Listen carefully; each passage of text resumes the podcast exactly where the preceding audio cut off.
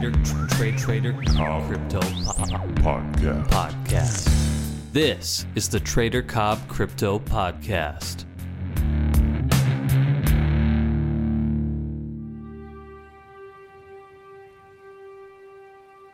I'm going to tell you right now, for me, I will not be trading today. Today, for me, is now my afternoon, evening, and I don't feel sharp at all.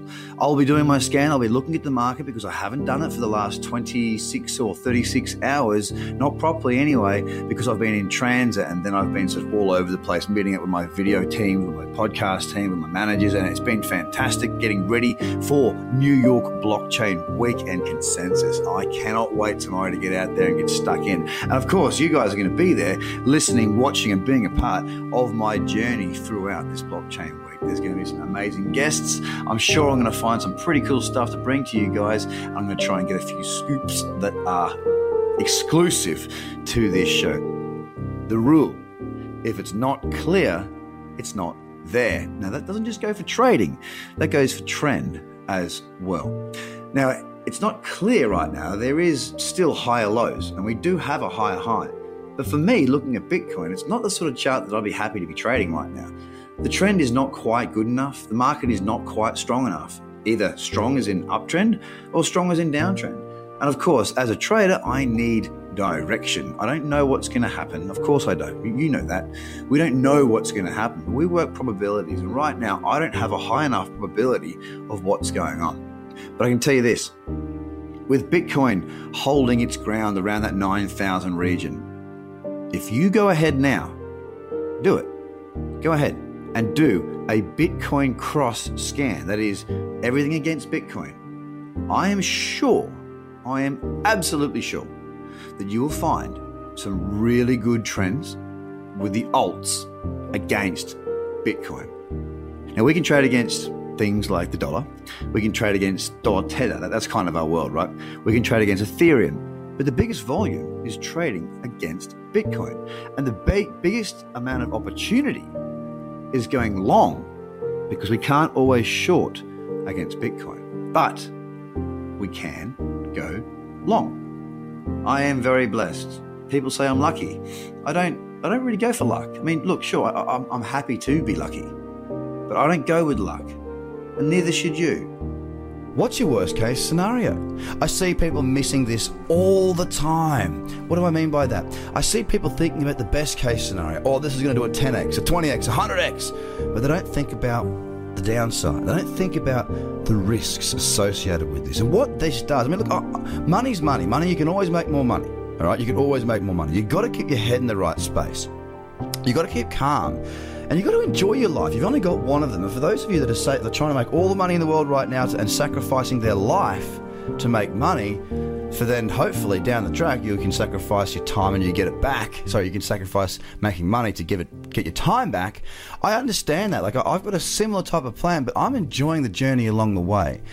You got to find a way that you can do what you want you can grow as a person or as a business or as a trader or as whatever it is that you're trying to achieve without suffering too much right now. And this is where the considering the worst case scenario lies. There is literally no way for me to answer how good you're going to be as a trader. I mean, how on earth would I know how you're going to be? I've not met you, I don't know you. Even if I do know you, what's your level of commitment? Where are your skill sets? What like where's your drive? What's the motivation behind you becoming a good trader? So there's a lot of different things that you need to consider so, a couple of things that you need to consider here is A, what level of understanding do you have for these markets? Do you have a level of training and ability behind you that's backed by years and years and years of experience? Or are you just going to sort of have a go and hope?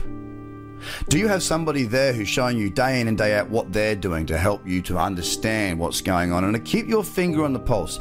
Are you plugged into somebody that you know and respect and know is a good trader? For your psyche, for your headspace, to continually have little lessons every single day, little things to keep you on that path. Because trading can get very, very lonely. That's another one you've got to think about. Because it's not just a rosy picture that we've got to paint, guys. It's a realistic one. Trading is difficult. Having a good education and a good base to start from is going to help you in a big way. That's why the live trading floor is a big one, guys. People get to see my five day a week top 100 scan. It helps them in a big way. Now, I'm not suggesting you have to do that, not at all.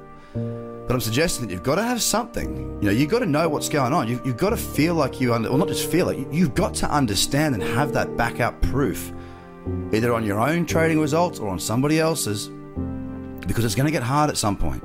It may not get hard from the very beginning, it may get hard later on down the track, but it will get hard. As a trader, I'm not trying to guess, I'm trying to predict, and I use a range of probability tactics to get me the highest um, probability of a successful outcome. Now, successful outcome, what does that mean to you? Well, to me, a successful outcome means one of two things. One is trading well finding a really good trade. The other successful outcome is finding, uh, sorry, having conditions where I decide that I'm not going to take part. I am not going to trade. This is your definition of success. So your definition of success is going to be what is your keel? What is going to get you to a position where you either do or don't, where you think you win or lose? The perception of your own reality of success is incredibly important, guys. Winning is understanding the conditions. That, that really is what winning is to me. Understanding the conditions of the market and understanding yourself, how you're feeling on that particular moment in time, and what you have lying ahead. I've probably got three out of four angles covered as well, i.e., I look at trend, I look at the indicators, I look at what's going on, and I've got a lot of experience that can help me to understand exactly what I believe probability wise is going to happen. Now, of course, there is always that west weather uh, that can come out over the top, which you're not aware of. An announcement, the market can do things that you weren't expecting. That's why we always risk manage. There's still variables that we cannot control, but the ones that we can, we look to at every single turn.